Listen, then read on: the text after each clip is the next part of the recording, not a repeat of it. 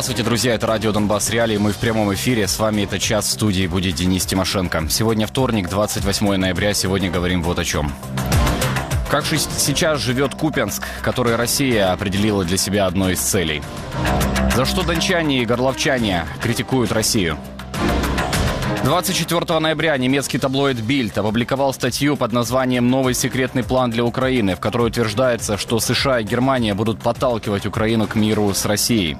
Журналист Юлиан Гребке со ссылкой на неназванный источник утверждает, что Джозеф Байден и Олаф Шольц уже договорились предоставлять Украине столько оружия, сколько ей нужно для удержания нынешней линии фронта, но не поощрять вооружениями ее наступления на позиции оккупантов.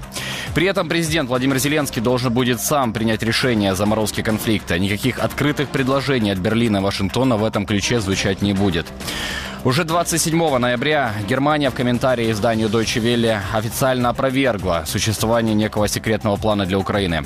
Прямая речь. Только Украина может назначить дату начала мирных переговоров, заявили журналистам в федеральном правительстве Федеративной Республики Германия и добавили, что будут поддерживать Украину столько, сколько необходимо для защиты от российской агрессии.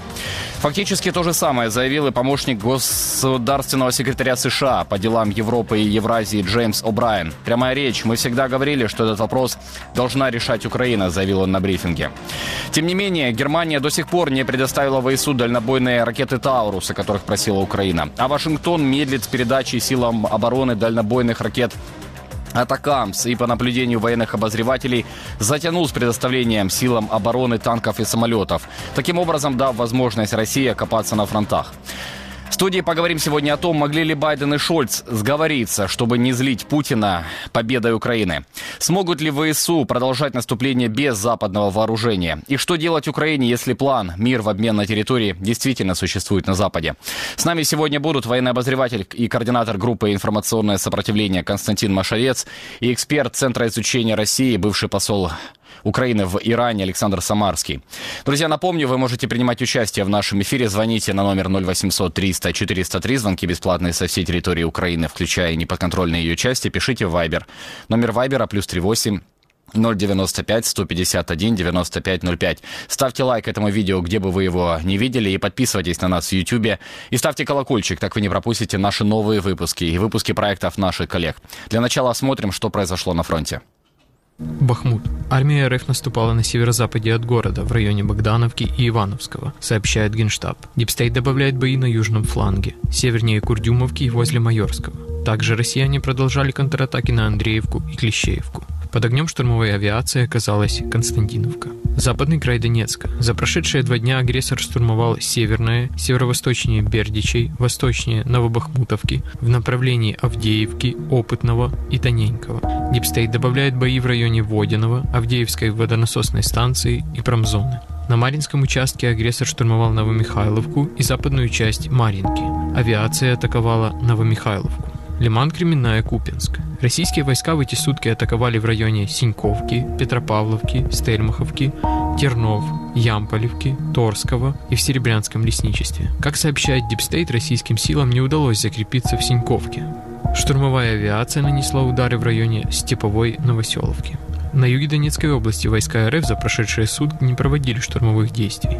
Авиация РФ нанесла удар по Новоукраинке. Одним из ключевых направлений, в котором Россия ведет свои атаки сейчас, это направление на Купянск. Агрессор, судя по всему, был бы не против оккупировать этот украинский город повторно. Напомню, Купянск вооруженные силы Украины освободили во время осеннего контрнаступления 2022 э, года в Харьковской области. Сейчас там побывал Сергей Горбатенко. Из города периодически эвакуируются гражданские, которые не выдерживают жизни под обстрелами. В этот раз волонтеры помогали выбраться беременной женщине.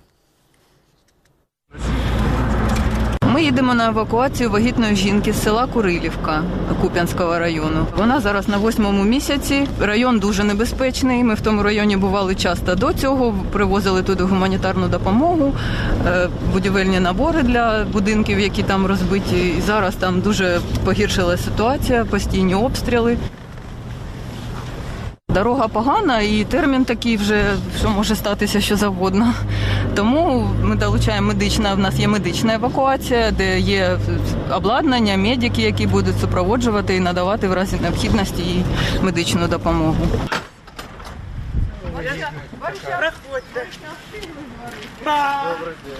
Протікало все добре. Все отлично. До трьох місяців ну, сохраняли ж таблетками, бо пізня ж беременность і довгожданна. І все, потім ніяких не препаратів взагалі нічого не пила.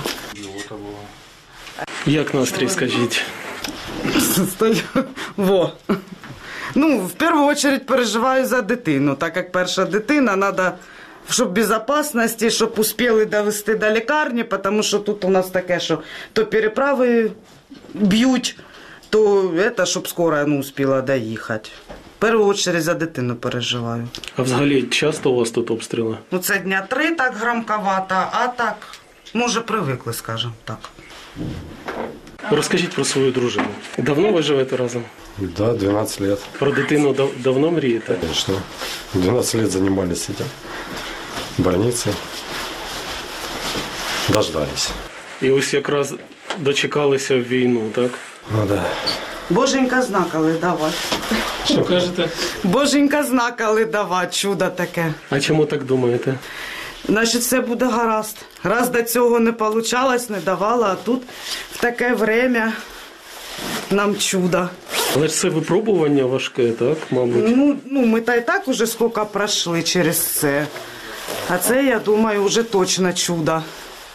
Так що все буде гаразд. На що ви сподіваєтесь тут, скажіть? Віримо в побіду. Відгонять, кого треба і куди треба. І буде все добре.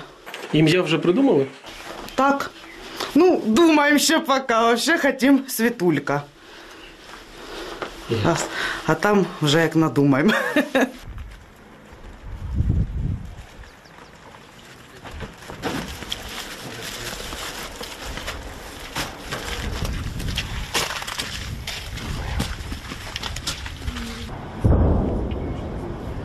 Загальний стан дозволяє транспортувати. Загрози для вагітної для дитини на даний час немає. Тому відправляємося в путь. Все, я приеду, позвоню.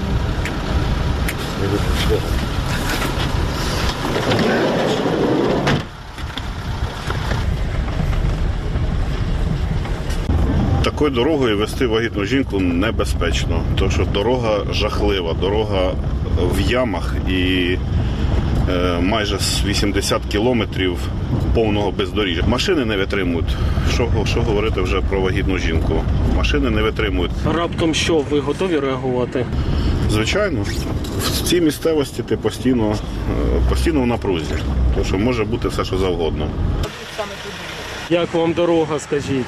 Не від нас зависить таке, що просто розбита оце. А так все хорошо, доїдемо, все добре. Як себе почуваєте зараз?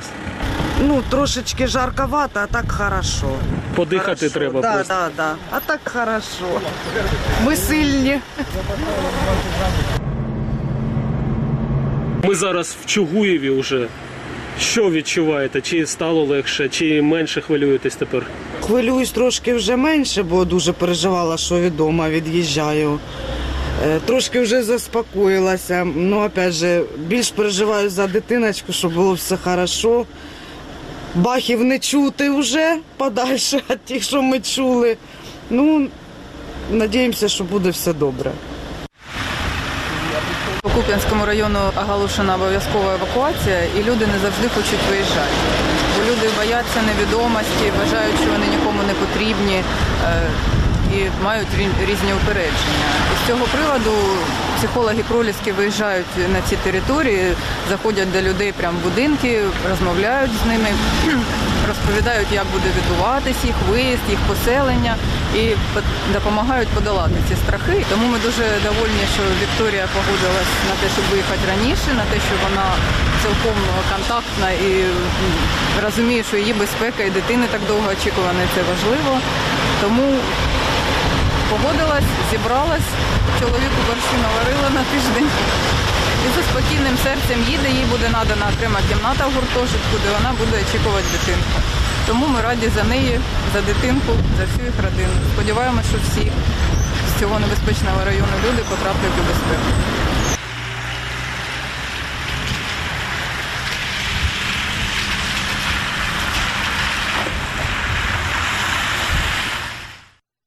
Еще один населенный пункт, который сейчас страдает от обстрелов особенно сильно, это Очеретина под Авдеевкой. Из-за штурма войск России на трех флангах вокруг Авдеевки очень интенсивных авиаударов жизнь в Очеретино стала невыносимой.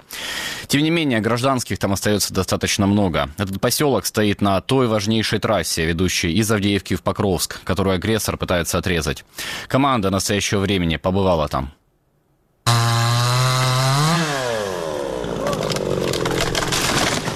Возле разрушенного в прошлом месяце российским авиаударом здания местные жители прифронтового поселка Очеретина пилят поврежденные взрывной волной и осколками деревья. Пока нема дождей, сухое дерево.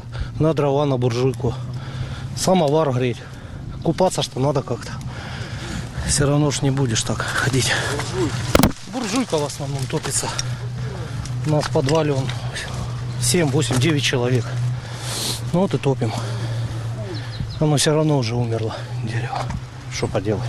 То, что уже напилили мужчины, женщины несут домой. В этой пятиэтажке от обстрелов давно нет окон, а в прошлом месяце от попаданий снарядов сгорело несколько квартир. Все, кто остался, живут в подвале. Ну, вы можете по дому судить вообще-то, как мы живем. Весело. Мы уже молимся, чтобы хотя бы подвалы уцелели. Как начинают стрелять, прилеты идут, мы сразу прячемся. Не выходим. Ну как, ну что будет, то будет. Надеемся, что будет все хорошо. Часто прилетать сюда начало после так называемого Авдеевского обострения. Вокруг дома одни воронки. Вот здесь один, вот здесь два, тут крупно, сильно. Вот там один, в этом один, в гараж один, ну и по заводу много. Самолета били. Очеретина расположена возле оккупированного поселка Красногоровки. Это северный фланг Авдеевского направления. Через поселок проходит так называемая дорога жизни в саму Авдеевку. Когда-то относительно тыловая территория. Но сейчас все изменилось. Очеретина зі всіх сторон під обстрілами розпочинає від Красногорівки, да, на, на, на, направлення Красногорівки, Степове, все достає до Очеретиного. Тобто це тиловим містечком його важко назвати, тому що воно під постійним обстрілом, світла вже немає. Несмотря на близость к Авдеевке, а значит и к оккупированному Донецку, до полномасштабного вторжения России, Очеретина активно развивалась, говорит глава местной военной администрации Николай Коваленко.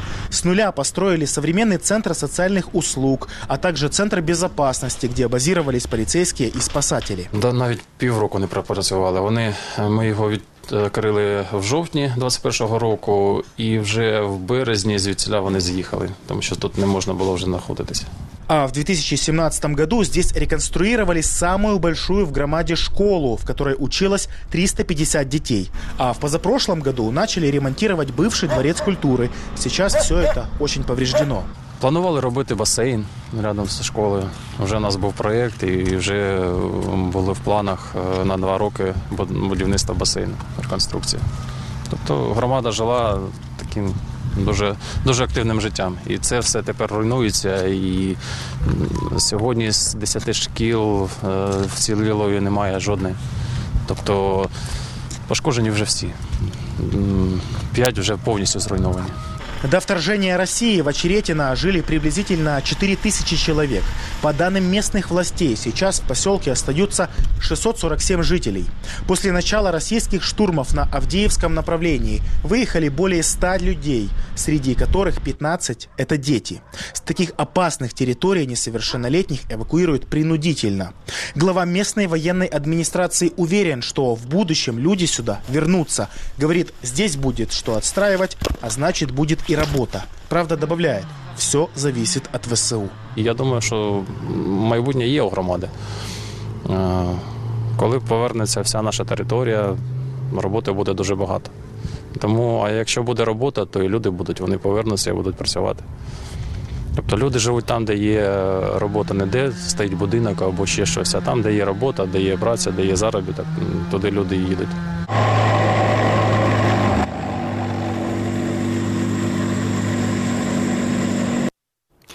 По данным Роскомнадзора, за 2022 год поступило около трех сотен тысяч обращений россиян с жалобами на своих сограждан. На оккупированных территориях практика стукачества с приходом новых властей тоже разрослась. Для того, чтобы сдать проукраинского жителя, существуют целые сообщества, телеграм-каналы. В каждом оккупированном городе свой. Но даже такие соседи-стукачи не останавливают проукраинское подполье. Люди в оккупации прячут украинские флаги и ждут ВСУ. Как Россия выстроила сеть доносов в оккупации, изучала моя коллега Анастасия Середа. С такими друзьями и врагов не нужно. После освобождения населенных пунктов из оккупации местных жителей рассказывали о неоднократных случаях, когда соседи сдавали соседей оккупантам за проукраинскую позицию или указывали на жилье бывших атовцев. Помните историю священника в Киевской области, который сотрудничал с захватчиками. Из-за его действий в селе пострадал каждый второй. В Изюме перед самой деоккупацией убили проукраинского рыбака.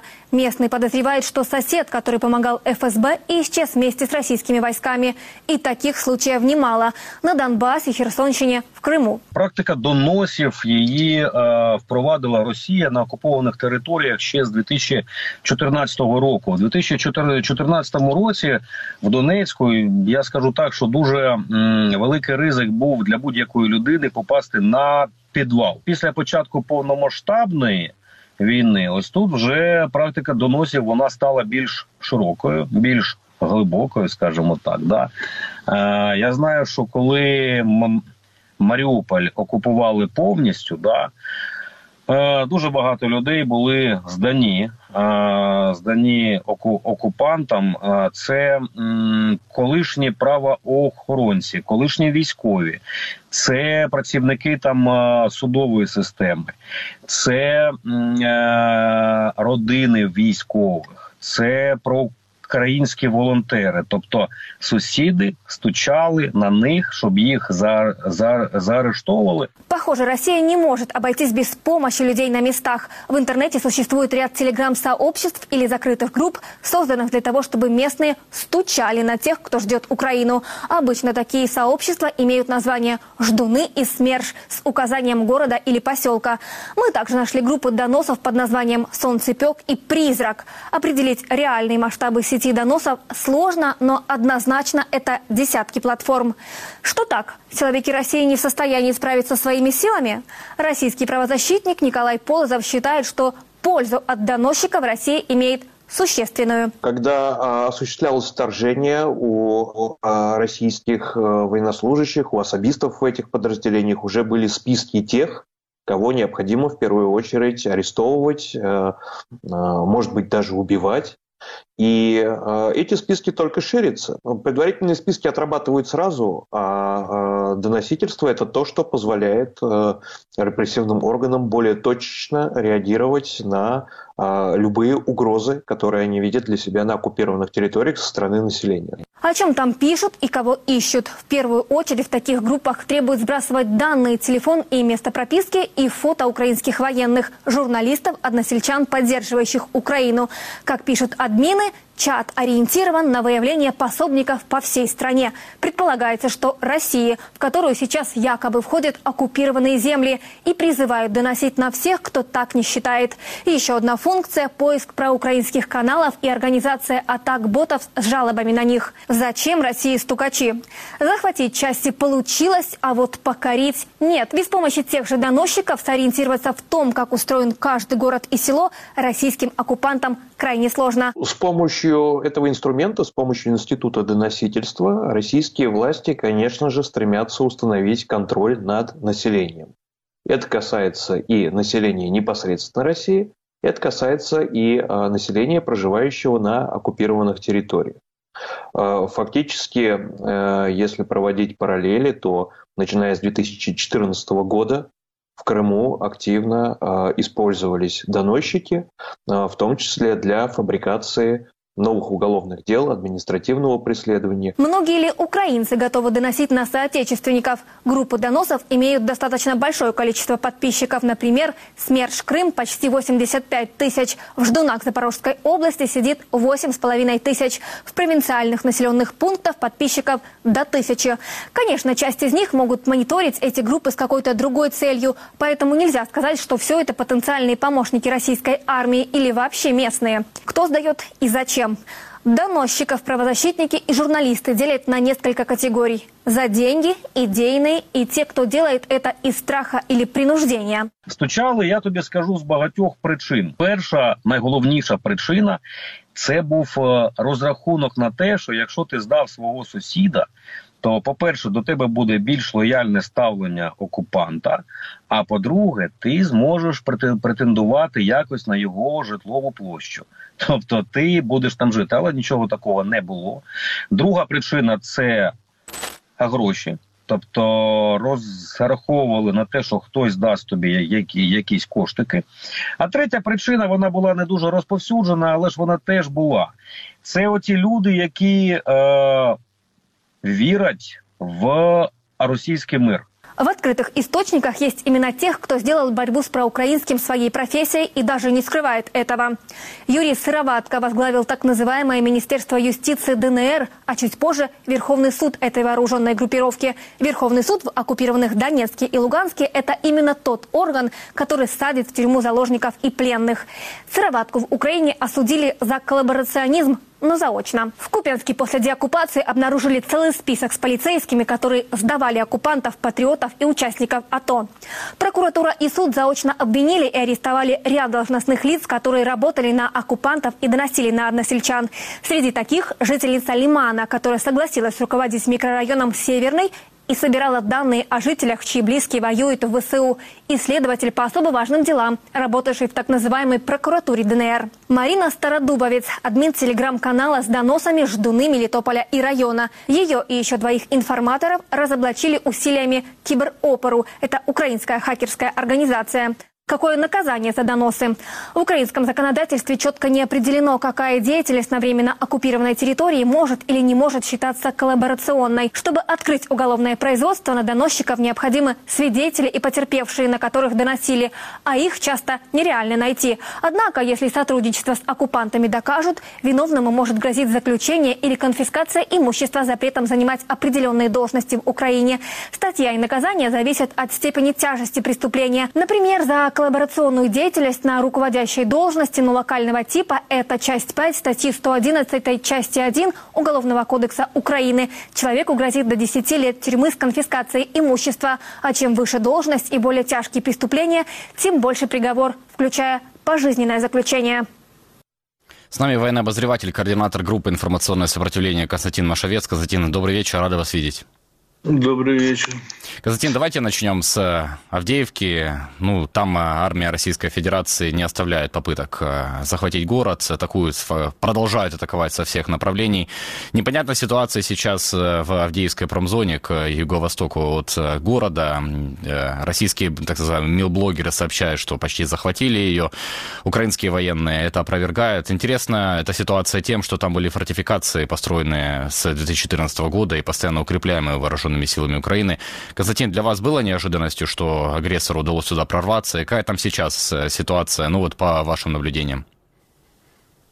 Ну, нет, не было. Я там бывал, видел, я был когда-то там в промзоне, это Ясиновский переулок, там основная такая севая ди- дирекция. Эм, Ну, по моим сведениям, они там продвинулись на метров 300 приблизительно. Э, Действуя несколькими штурмовыми группами до мотострелкового отделения э, каждая, вот, при поддержке минометно-артиллерийского огня интенсивного. Ну, они там рвутся через там район такой есть э, южнее этого переулка Ясиновского, э, Виноградники. Вот через Виноградники, через Ясиновский переулок, они э, там со, со стороны Минерального, Каштанова, вот, пытаются прорваться в Авдеевку на ее юго-восточную окраину.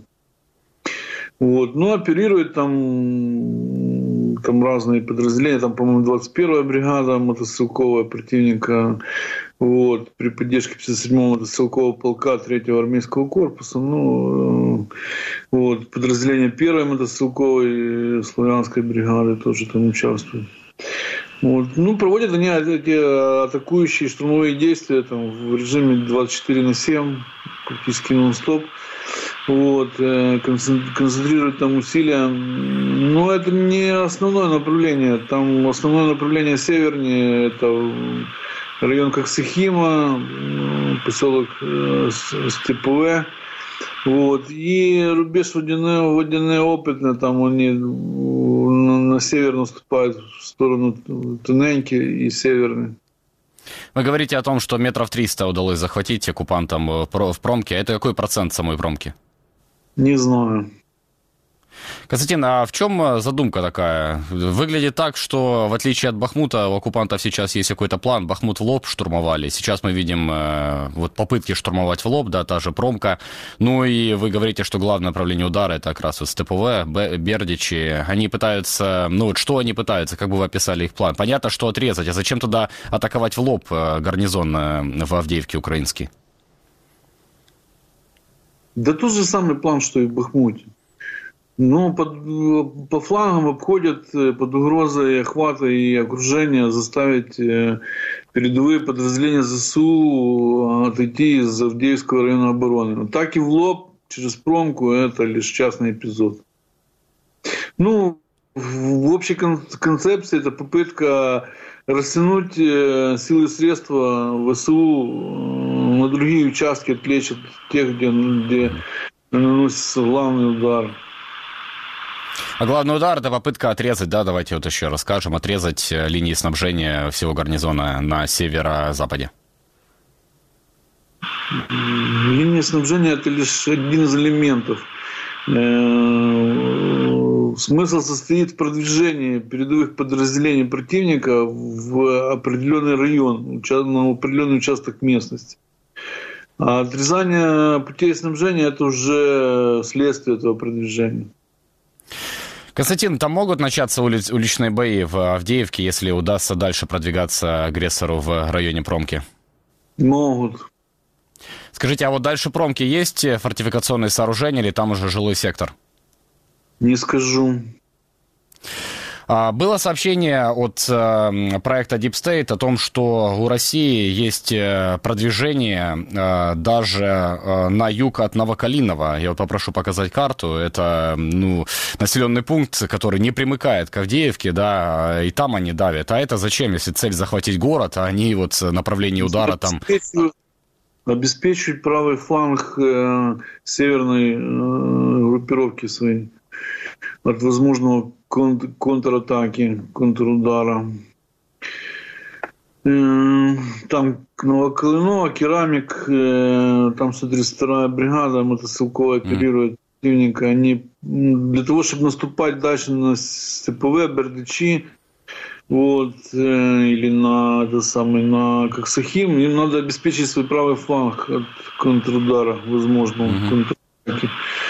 Вот, поэтому они продвигают, продвигаются и в сторону Новоклинова и керамики для того, чтобы создать, э, ну, обеспечить себе фланг. Это такая же самая этимология, как и попытки наступать из района Водяного и Песок по направлению на Первомайское, э, Нетайлово, туда вот. Это то же самое, но это как э, только касаемо южной группировки комплексная операция, как мы видим, со стороны армии России. Константин, а вот постоянно от украинских военных звучат э, сообщения о том, что там российские заключенные принимают, э, играют большую роль в штурмах Авдеевки. По вашим наблюдениям, какую роль они вот э, именно играют там сейчас? Ну, ну, во-первых, я там не наблюдаю, я там не нахожусь, поэтому наблюдать не могу ничего. Но по моей информации, да, там оперируют где-то от 4 до 5 подразделений масштаба роты. Э, типа Шторм, З, вот, э, которые состоят, э, комплектуются в том числе и российскими гражданами осужденными. Мы просто этого наблюдаем еще со времен штурма а, Бахмута. А, зеки российские постоянно штурмуют. Константин, я не знаю, вам это, не вам этот вопрос, но когда этот ресурс в России может закончиться, ну, он кажется таким нескончаемым, да, и пойдут ли добровольцы российские, кадровые российские военные, мобилизованные, ну, вот в подобные штурмы. Там вот военные сообщают, что 10 человек э, попытались пойти на штурм, их уничтожили. Следующая идет э, штурмовая группа и следующая. И, скорее всего, это заключение заключенные. Я так понимаю, они достаточно бесправные сейчас в российской армии, их просто гонят на фронт.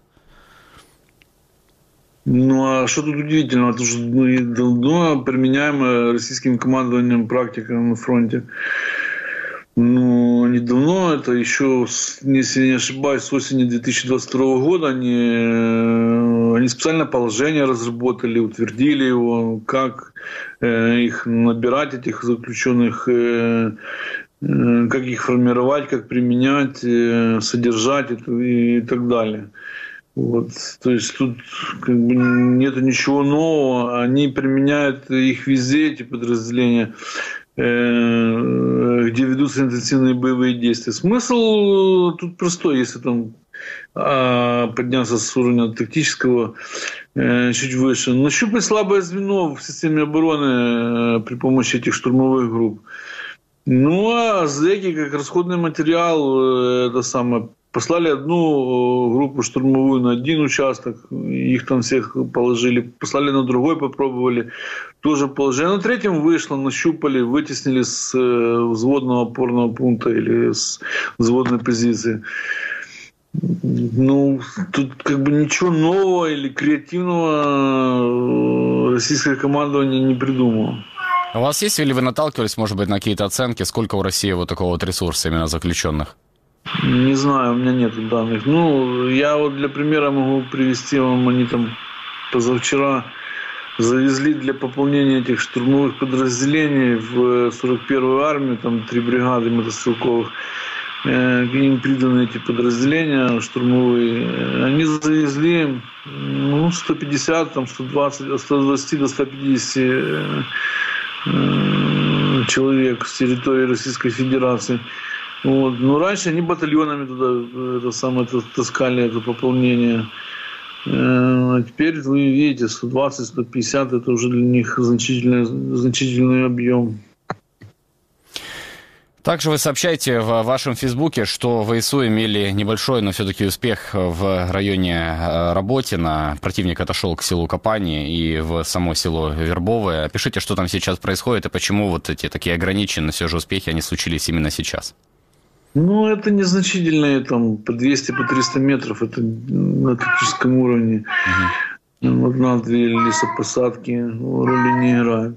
Просто я упомянул это в э, огляде, потому что это самое.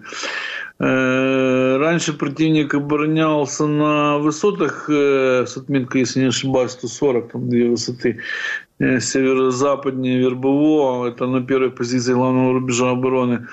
Вот, и поэтому продвижение э, передовых подразделений ВСУ э, вот на этом участке между Новопрокоповкой и Вербовым было усложнено. Но теперь они вынуждены были отойти в само Вербовое, занять позиции в самом селе, в населенном пункте.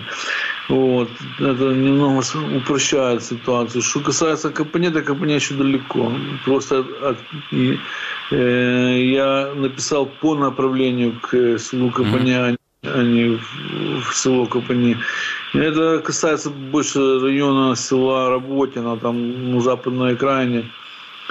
Шли упорные бои, вот, и ВСУ удалось немного оттеснить от западных околиц села противника в сторону села Капани. А почему сейчас противник был вынужден отойти в Вербовое, оставить высоту? Ну, еще раз повторяю, ну, в результате боев, боевых действий, боев, э, он не смог удержать угу. эти высоты, шел в село. Там сейчас пехотные бои в основном, э, если смотреть даже на погоду. Ну, да, действуют малыми пехотными группами там до мотострелкового отделения. А, вы также написали о том, что на левый берег Херсонской области Россия заканчивает переброску подкреплений, я так понимаю, это 104-я десантно-штурмовая дивизия. Ну и обращайте внимание, что оккупанты ее почему-то разворачивают не непосредственно на театре боевых действий, да, или в, в пределах э, управления войсками Днепр, а перед Крымским перешейком. Как думаете, почему именно там вот ее располагают? Во-первых, э, они на театре военных действий разворачивают. Не просто на театре, а именно в секторе ответственности группировки Днепр. Это, во-первых. Во-вторых, 104-я десантно-штурмовая дивизия, она новосформированная дивизия, она там, скажем так, еще не принимала, точнее ее отдельные части подразделения, на базе которых она сформирована, принимали участие, но она как целостное соединение воздушно-десантных войск российских еще не принимала участие в боевых действиях. На данный момент из ее состава один полк, только 328-й десантно-штурмовой полк, введен в бой в районе села Крынки, там, на левом фланге. Ну, почему разворачивать? Ну, значит, командование группировки войск Днепр выбрало именно этот район для оперативного развертывания сил и средств этой, этой десантно-штурмовой дивизии. Это рубеж Чеплынка Новотроицка. Остальное, все рассуждения по поводу зачем, почему и как, это все конспир... из области конспирологии, которую я не комментирую. Что там сейчас происходит на левом берегу Днепра? Там бы есть даже сообщение о том, что ВСУ воспользовались погодой и удалось немножко расширить этот вот плацдарм. Вы наблюдаете такое? Плацдарм, э, точнее, не расш... ну, глубину его увеличили. Это случилось еще до э, вот этих э, перетурбаций с климатом. Uh-huh. До начала. Это касается лесного массива э, южнее села Крынки. Там северную часть этого лесного массива, часть контролируют передовые подразделения ВСУ. Вот. Ну, в районе Подстепного там бои там часть прибрежной дороги, отрезок э, это самое э, контролирует ВСУ. Ну и по рубежу Песчановка, Пойма там тоже. Э, в связи с климатическими сложными условиями в последние дни э, интенсивность боевых действий заметно упала. Стороны не могут там применять э, ну, из-за климата ограниченные ведения техническими средствами разведки, корректировки огня, наблюдения.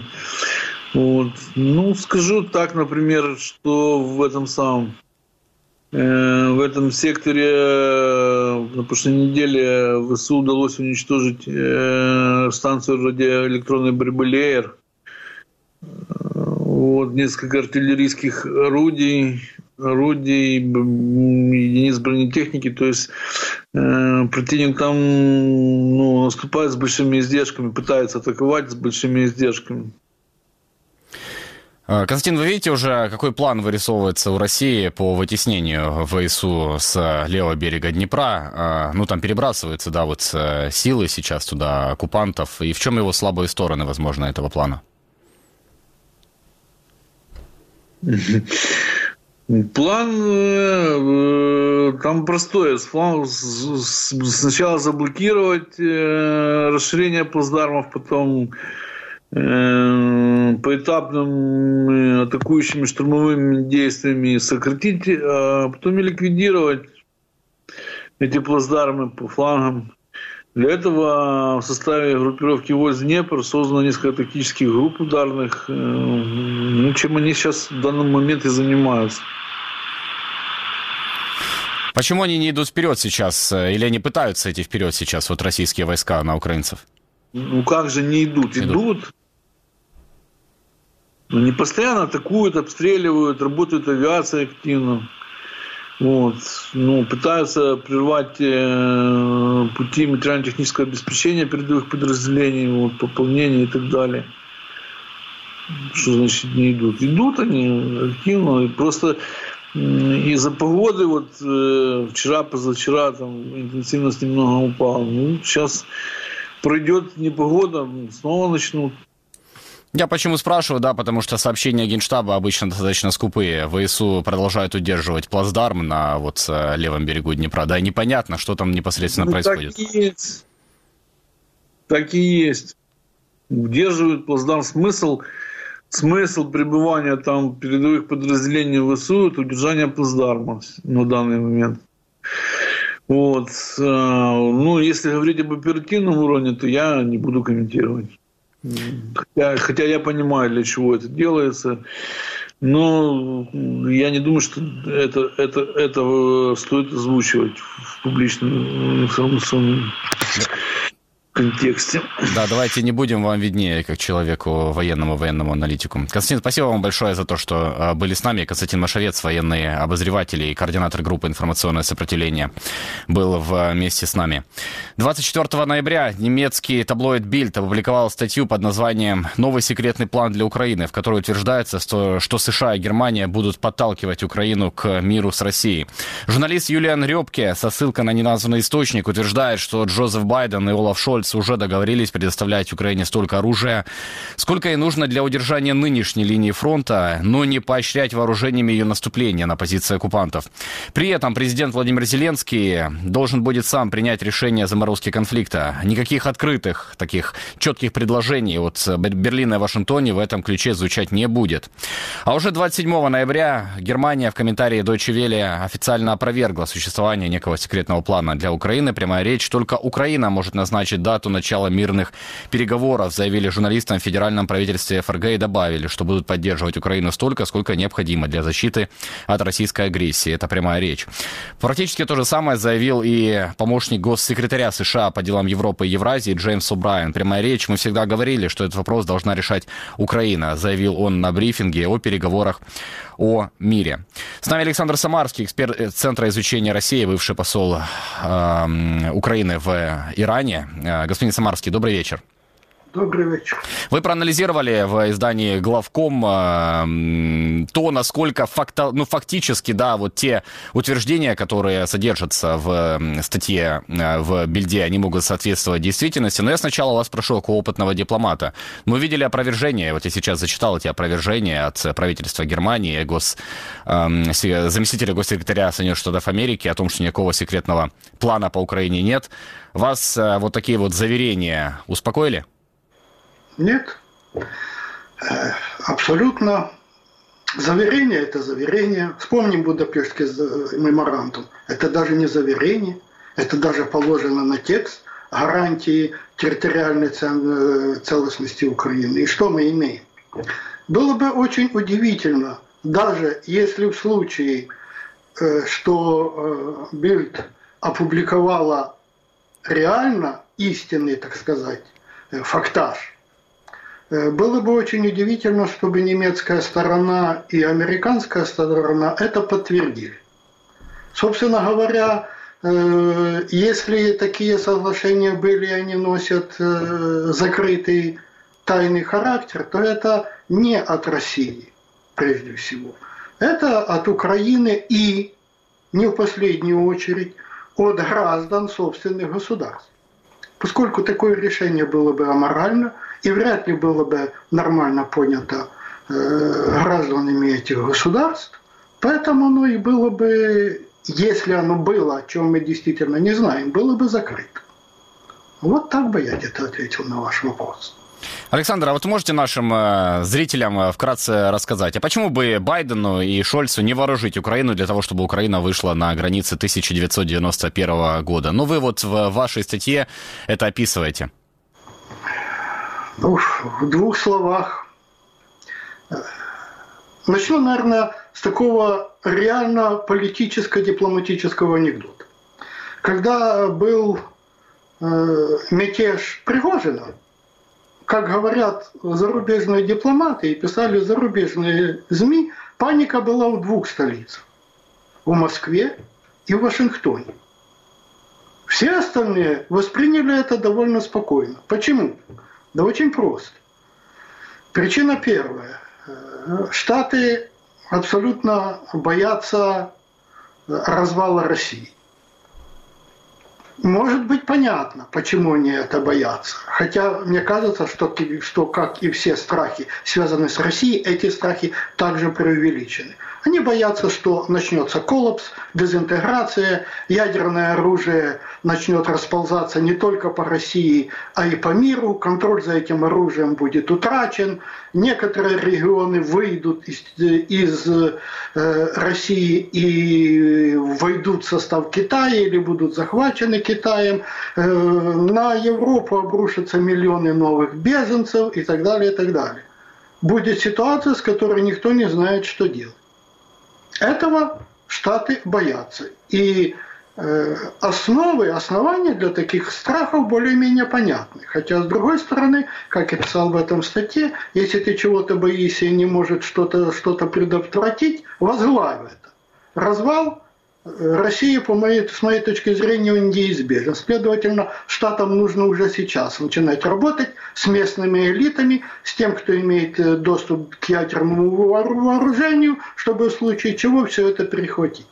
Теперь идем дальше. Что, и это очень важно, что означает победа Украины?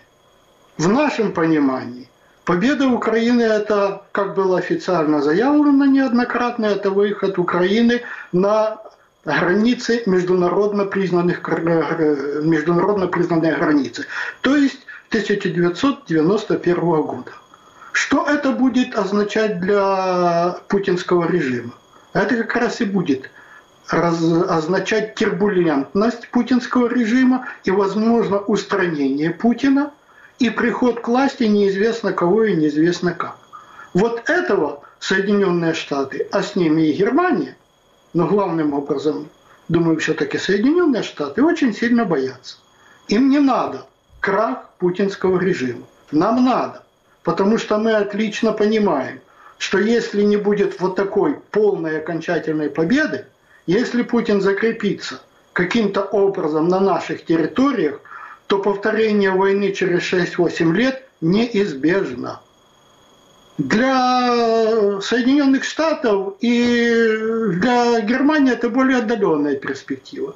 Для них гораздо более важный вопрос – это выборы вот сейчас. Александр, кстати, кстати, касательно выборов, да, мы вот э, рассуждали очень много, что Джозеф Байден будет продавать э, победу Украины в каком бы то ни было масштабе, да, ну, успешное контрнаступление вооруженных сил Украины на выборах президента. А как он будет продавать, ну, вот такое статус-кво сейчас? Очень просто. Очень просто. Э, э, понимаете, вот, тот, вот та победа, которую, о которой мы говорим, победа для нас, выход на наши международно признанные границы, это очень дорогой вариант для Соединенных Штатов в том числе. Заморозка конфликта на нынешней линии – это гораздо более дешевый для них, но не для нас вариант. Дешевый, имеете финансово, да? Да, да, финансово. Нашей жизни, нашу кровь же никто не считает финансово дешевле. Э, как это продать? Да элементарно. Штаты уже давно начали это делать, и не только Штаты.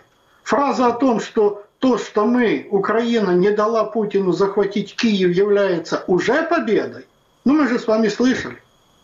Следующая будет победа, это то, что вот отстояли и отбросили, и сумели закрепиться. А вот теперь Украина начала мирные переговоры, и в рамках этих мирных переговоров с нашей помощью э, Украина сможет решить вопросы своей территориальной целостности. В конце концов, страны Балтии решали это 30 лет. Угу. Когда-нибудь это будет. Вот, это победа Украины, это победа Соединенных Штатов. Мы, как когда-то я об этом пишу, напоминаю, э, мы принесли мир.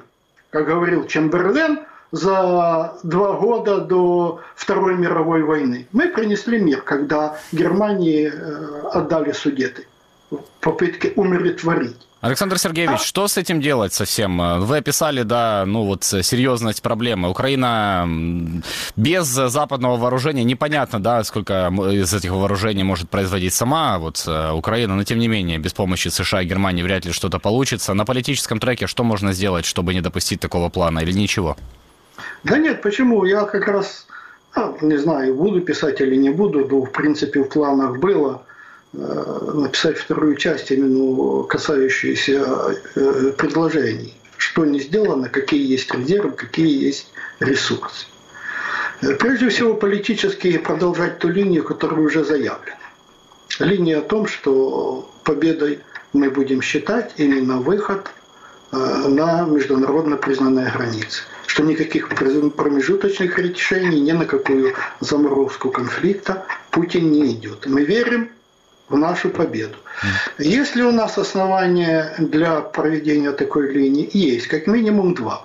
Первая – это позиция гражданского общества. Вторая, как мы знаем по э, статье Шустера Саймона Шустера, не нашего Шустера, а ихнего Шустера в «Таймс», это твердое убеждение президента Зеленского.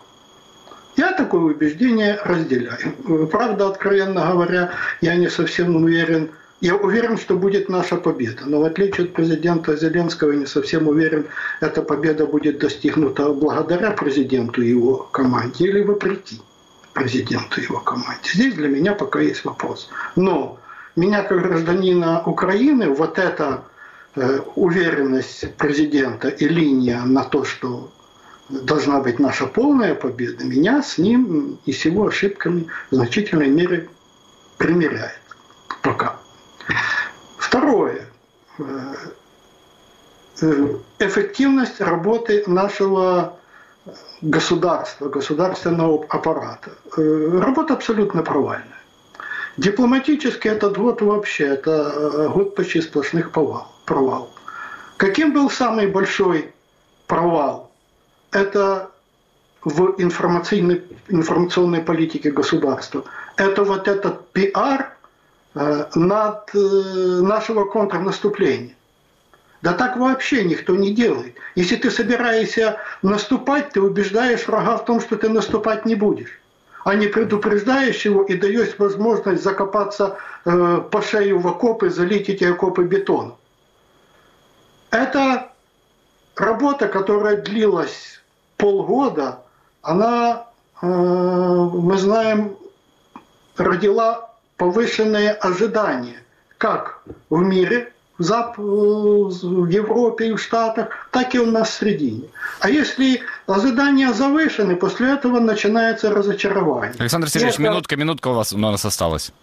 И это разочарование, конечно же, сильнейшим образом мешает продвижению наших интересов и наших линий. Следовательно, если у нас есть провалы в информационной работе, если она влияет, на, на этом вопросе нужно сосредоточиться и гражданскому обществу с демонстрацией того, что мы готовы сражаться, и с критикой позиции Соединенных Штатов, поэтому я написал эту статью, и государству.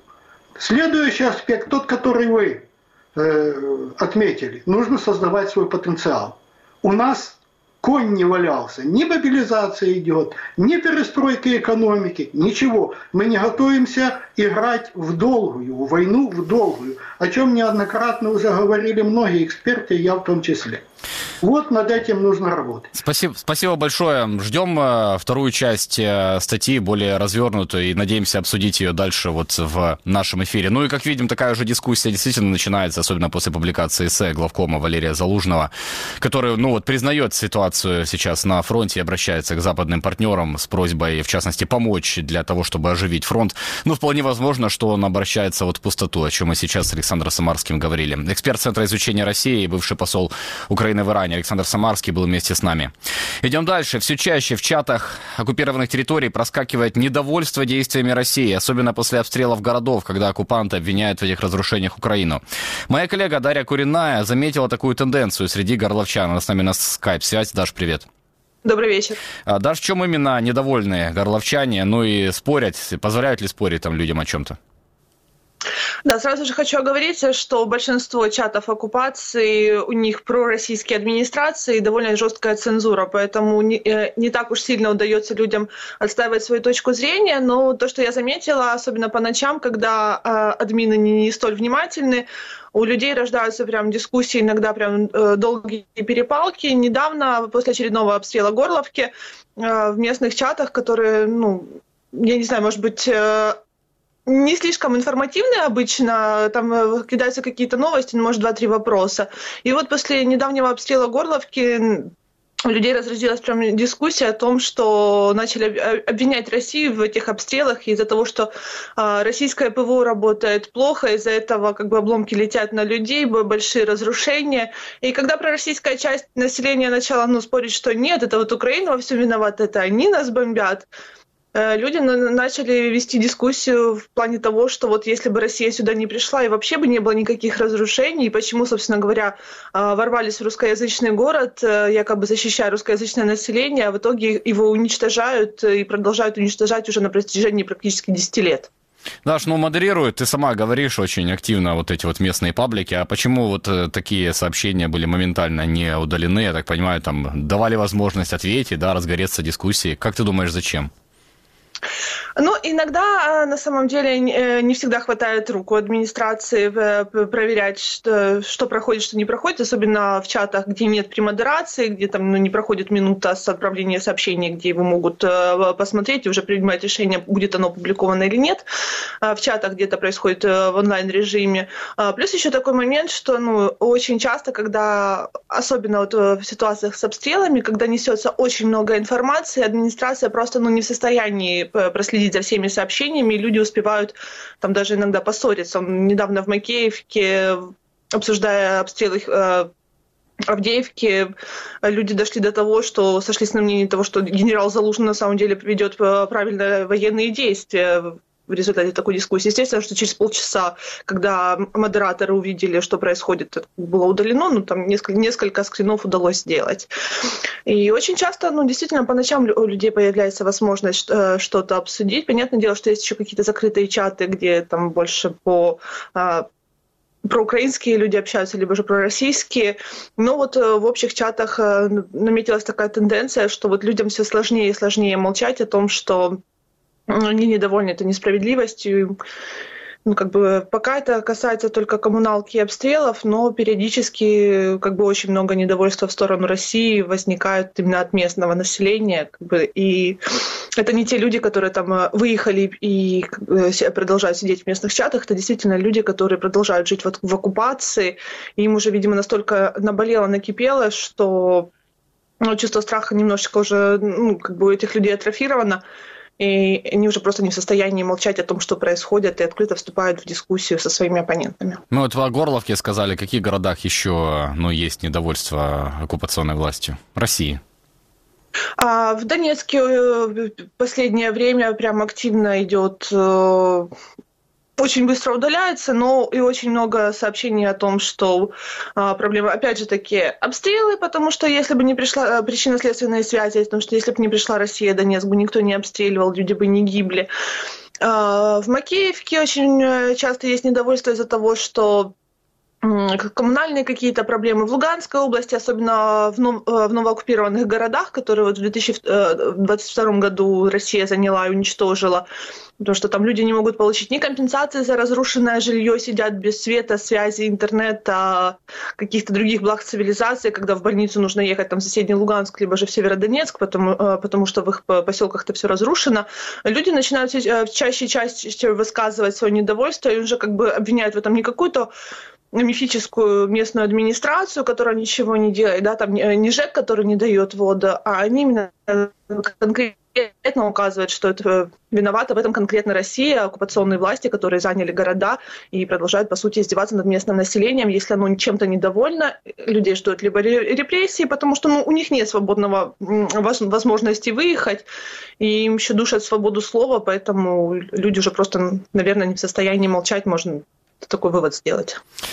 Да, ну, действительно, а, наверное, люди уже начинают оглядываться вокруг, а, смотреть то на то, что происходит, вспоминать, что было до 2014 года, ну и очищать потихоньку вот головы от российской пропаганды, что якобы Россия пришла их защитить от того, что их бомбят. 8 лет э, бомбила Украина, ну, так как мы видим сейчас, э, э, никаких результатов даже в этом плане Российская Федерация не добилась и только вот принесла еще больше разрушения в города Донбасса Даш, спасибо тебе большое. Дарья Куриная, моя коллега, была вместе с нами. Она постоянно мониторит э, телеграм-каналы на захваченных частях Донецкой и Луганской областей. Это единственное место, где, по сути, можно узнать настроение и мнение местных жителей э, в оккупации. Наш выпуск на сегодня заканчивается. Денис Тимошенко работал для вас в студии. Как обычно, больше вы можете найти в интернете на сайте Украинской службы Радио Свобода, Радио Свобода.орг, во вкладке Донбасс, во всех популярных социальных сетях. Особенно рекомендуем подписаться на наш телеграм-канал. Ссылка в описании к этому видео. Ставьте лайк этому видео, где бы вы его не смотрели, так его видит гораздо большее количество людей. Подписывайтесь на нас в YouTube. Спасибо, что были с нами. Удачи, до завтра.